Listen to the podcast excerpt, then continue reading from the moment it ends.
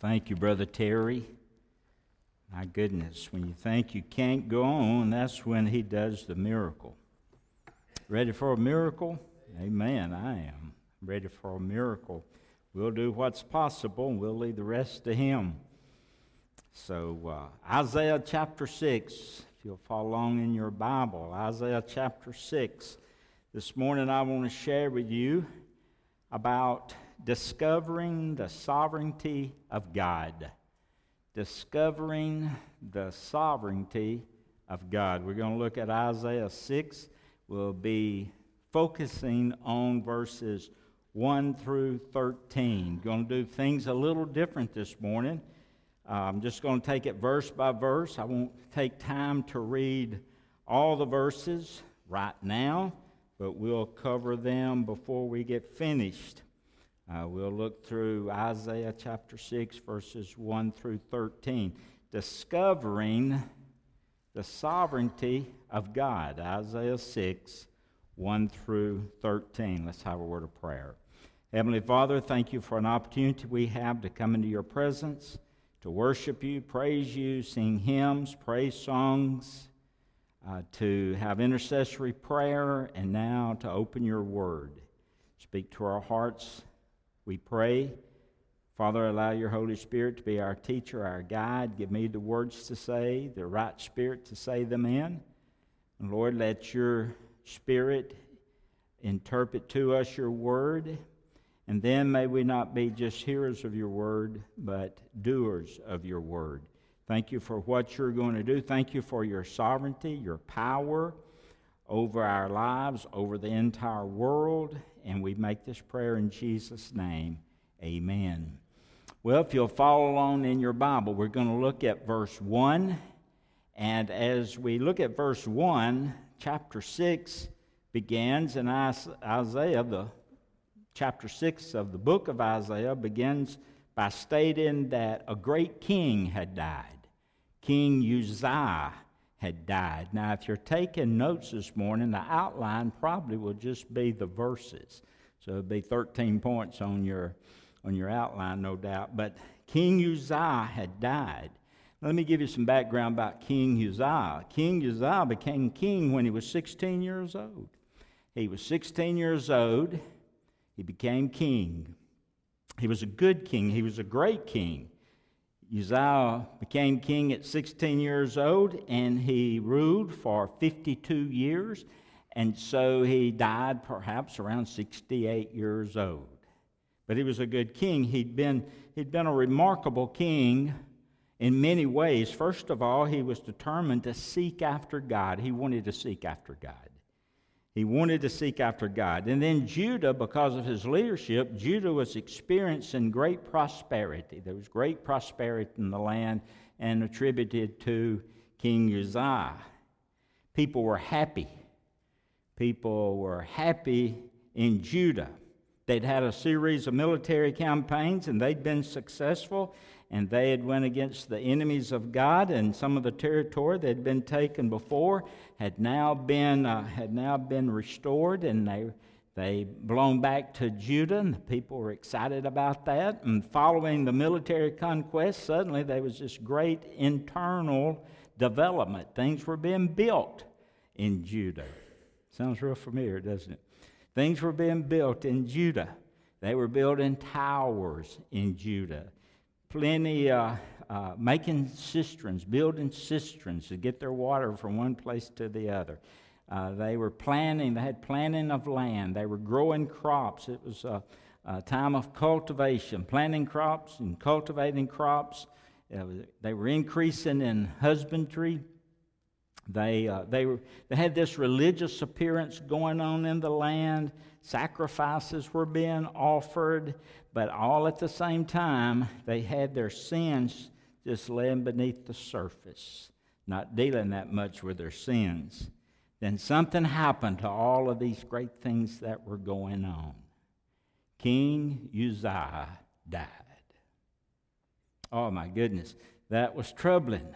The king had died. Something bad had happened. King Uzziah had died. Now, the reason he died was he got real proud, very prideful. he became so proud that he thought that he could step into the role of the priest. He wanted to play the part of the priest also.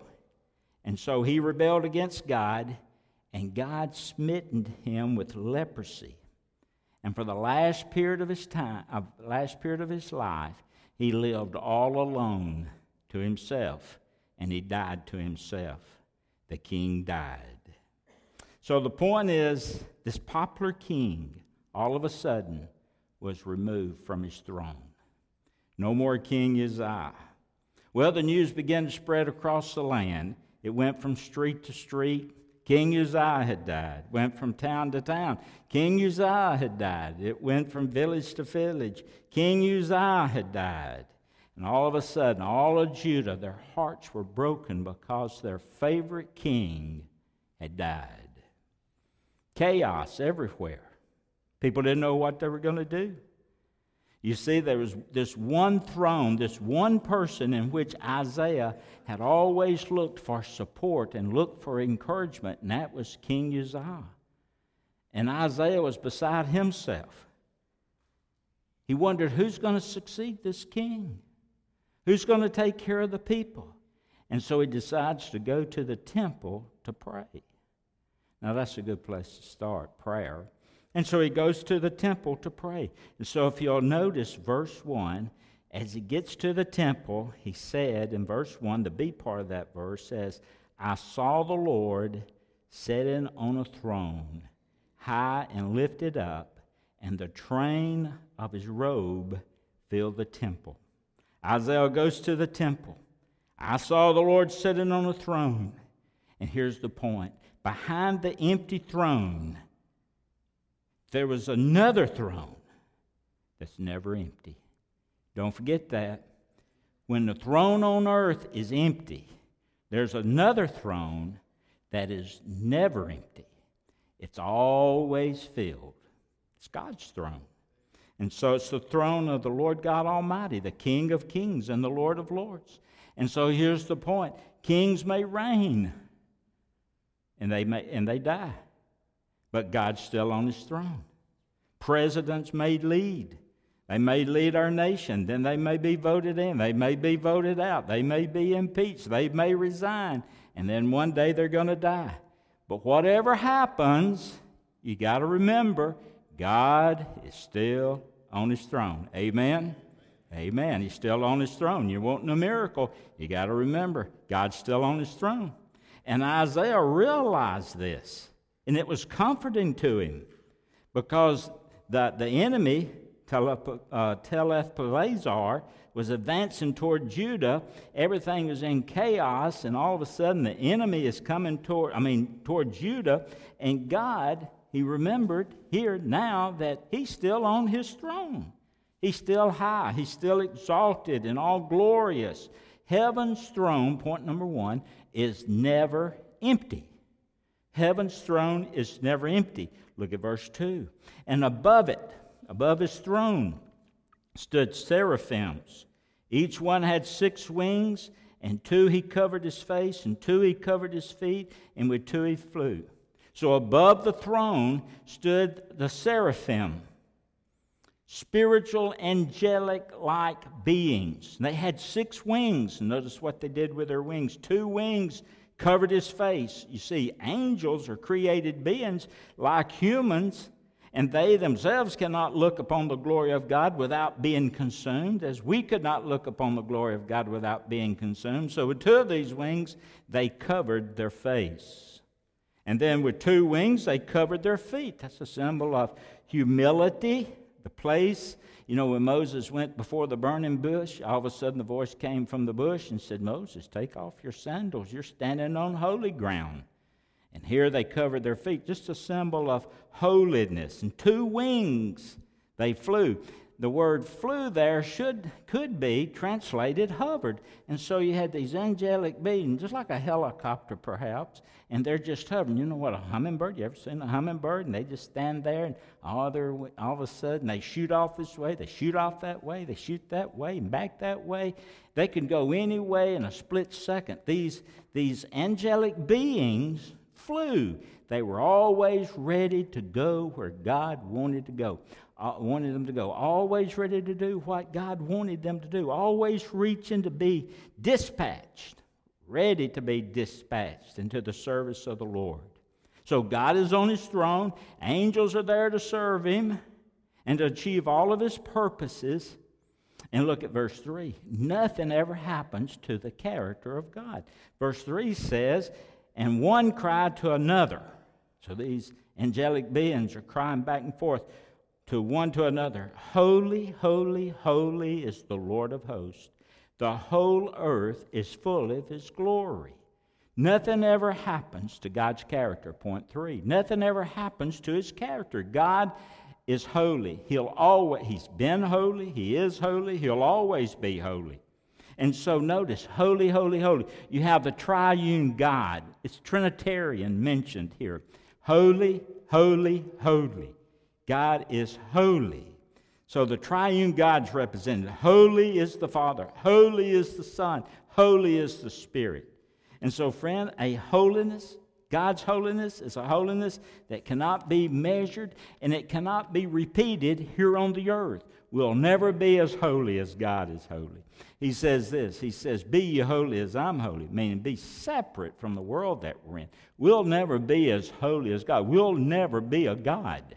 There's only one true God. So God is holy, God is separate, God is unlike us. And here's the point. Dear, whatever you're going through, I don't care what you're going through, whatever you're going through, whatever crisis you're going through, God is sovereign. God is on his throne. His angels are around him. He's without error. He's without flaw. He's perfect. He's consistent. He's infinitely holy we have a holy God. And so the whole earth, notice at the end of that verse, verse 3, the whole earth is full of his glory. So the point is he is the God that he's always he's always been. He's the same God that he's always been. No change whatsoever. Look at verse 4 if you will. And the post of the door were shaken by the voice of him who cried out, and the house was filled with smoke. If you're taking notes, point number four be nature responds to God's sovereignty. All of a sudden, the house begins to shake. The post begins to shake. The whole temple begins to shake. It's filled with smoke. Nature is a better interpreter of God than we are as humans. You remember Moses going to Mount Sinai? He goes to Mount Sinai to receive the Ten Commandments. What happened? All of a sudden, the mountain begins to shake and it begins to smoke, nature can interpret the holiness of God better than we can. So the, the temple here begins to shake and it's filled with smoke. And so this is, is, is a frightening time to uh, Isaiah. So what's his response? It's in verse 5. Notice Isaiah's uh, response. He says, Woe is me. Now, in chapter 5, I didn't have time to share chapter 5 and chapter 6. But you need to read chapter 5, and you'll follow right into chapter 6. But there's a six woes, I believe, there in chapter 5, and that word woe means curse. And he says, Woe is me, cursed is me. Woe is me, for I am undone. So his response, the essence of this message, this is the only thing that will anchor your soul in the midst of a crisis, is what's going to take place right here and what we've already talked about. What's going to anchor my soul in the midst of a crisis? What do I need to anchor my soul right now in the upheaval of, of America? Number one, to know that God is sovereign. No one usurps his power. To, be, to know that God is absolute holy. To know his glory is, is infinite, always. He's always holy. And then it's an awesome thing to come into the presence of a holy God. And the most needful thing in our time is to, is to get a vision of what God has. And when we get a, a vision of what God has for us and who God is, it will drastically change our lives. And that's what happened to Isaiah. We need our lives to be changed by experiencing the holiness of God. Uh, you see, Christianity is not just a trivial relationship with God, with Jesus Christ, but it's to get a vision of the greatness and the majesty of a holy God. And when that happens, our lives begin to change. Notice his response there in verse 5. Notice what he said. He didn't say, wow. He says, whoa. Woe is me. He didn't say, wow, I saw God. Uh, it's like people who have died and gone to heaven, and it's like people who've died and gone to hell, and they come back and tell all about it. Mm-mm. He says, Woe is me. Woe is me. I'm condemned. I'm, he says, Woe is me. What? I'm, I'm undone. That word in Hebrew means I'm falling apart. I'm coming apart at the seams. Woe is me. He says, look at verse 4, if you will. He says, or verse 5 Woe is me, for I'm undone. I'm falling apart. I'm coming loose at the seam. Why is that? Woe is me. Curses himself. So why is that? He compares himself all of a sudden with God and all of his majesty and his sovereignty and his holiness and his glory. And he knows that he, in comparison to God, is ruined. Woe is me. He becomes overwhelmed in the presence of a holy God with his sinfulness, overwhelmed. We see this all through the Bible. You see it with John in the book of Revelation, where John falls over like a dead person. You see it with Peter and James and John on the Mount of Transfiguration. They were so traumatized, they thought they were going into some type of coma. The point is, God is looking for people who will have a vision of Him that will traumatize them with His majesty, His glory, and His holiness.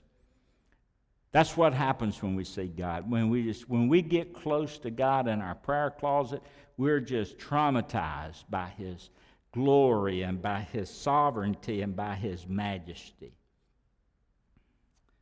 Well, why are you, why are you coming undone? Isaiah. He says in verse 5, why? He says, Because I'm a man of unclean lips. And then he says, And I dwell in the midst of a people of unclean lips. He said, Listen, my, my mouth is dirty. I have a dirty mouth. You see this again in Luke chapter 6, verse 45. Listen where sin comes from. A good man out of the good treasure of his heart brings forth good. An evil man out of the evil treasure of his heart brings forth evil. For out of the abundance of the heart, his mouth speaks. Your mouth, your tongue, is where your sin will most likely manifest itself. I've checked it out in my own life this week, and that's where it begins to manifest itself in my mouth. Your mouth, your tongue is where your sin is most likely to manifest itself.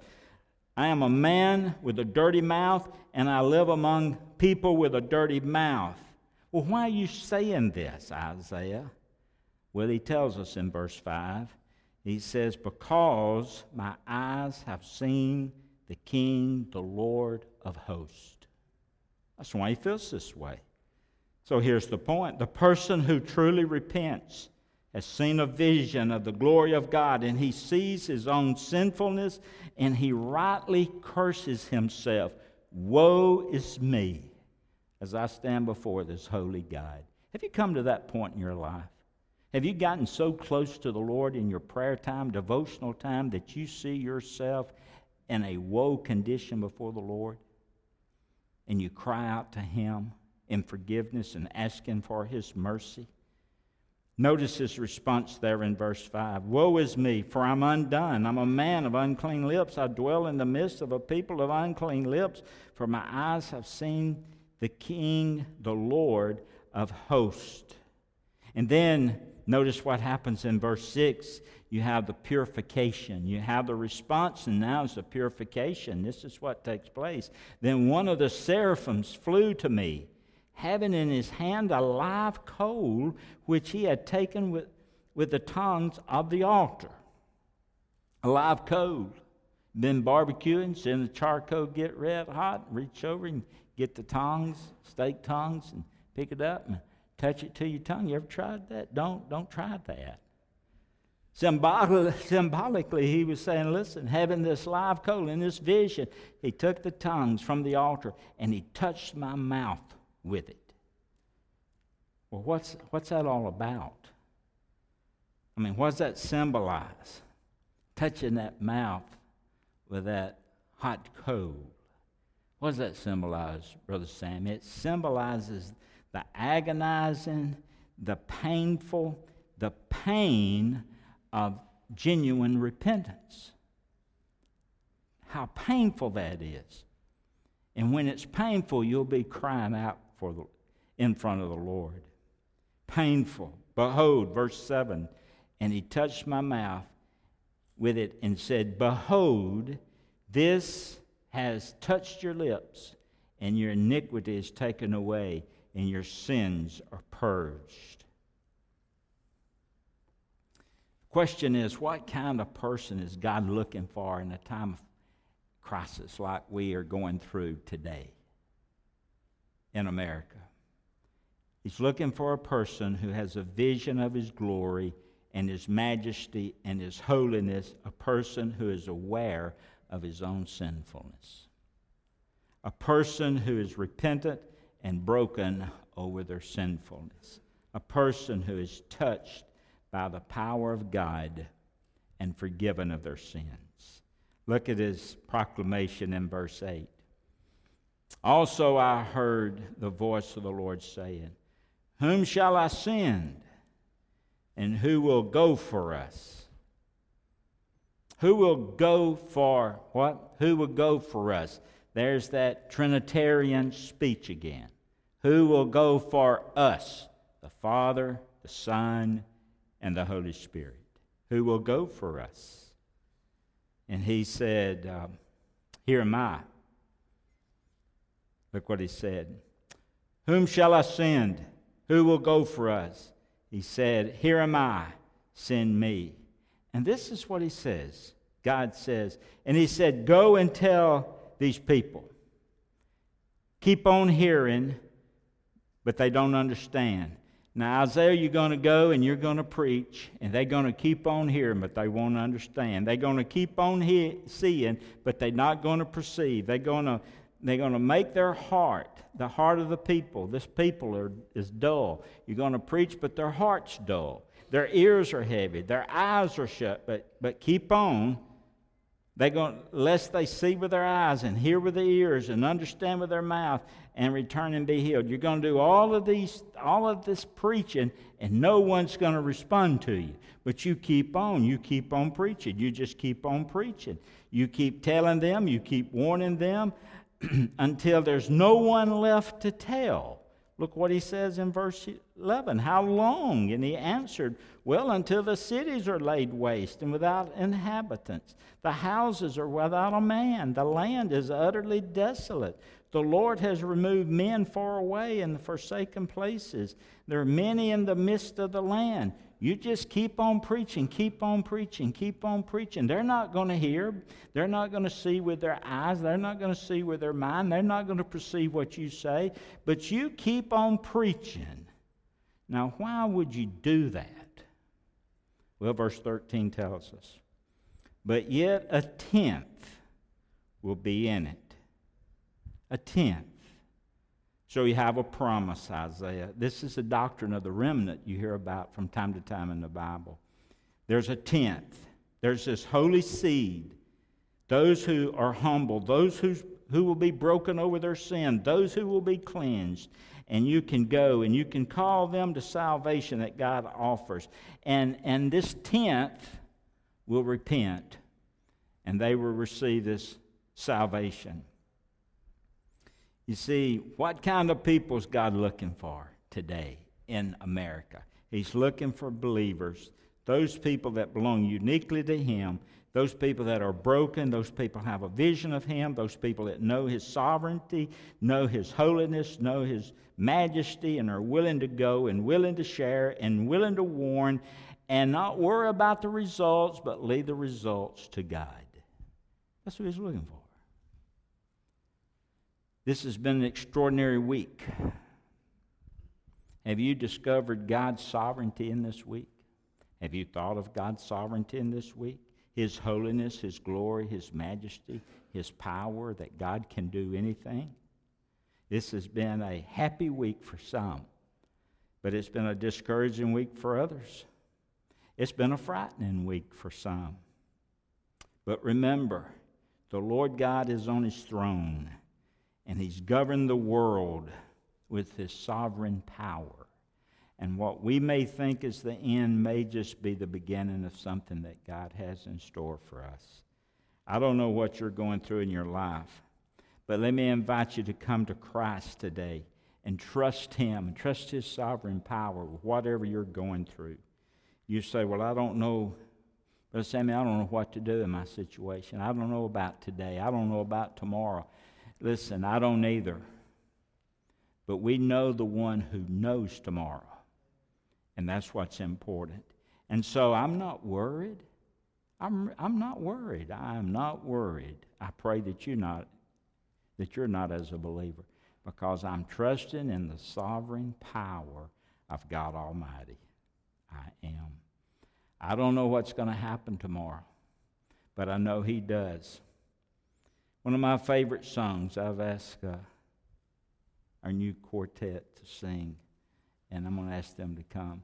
And then after this, listen to the words of this song and let God minister to you in this song. And then um, we'll have a prayer and then have a hymn of invitation. But listen to this, if you will.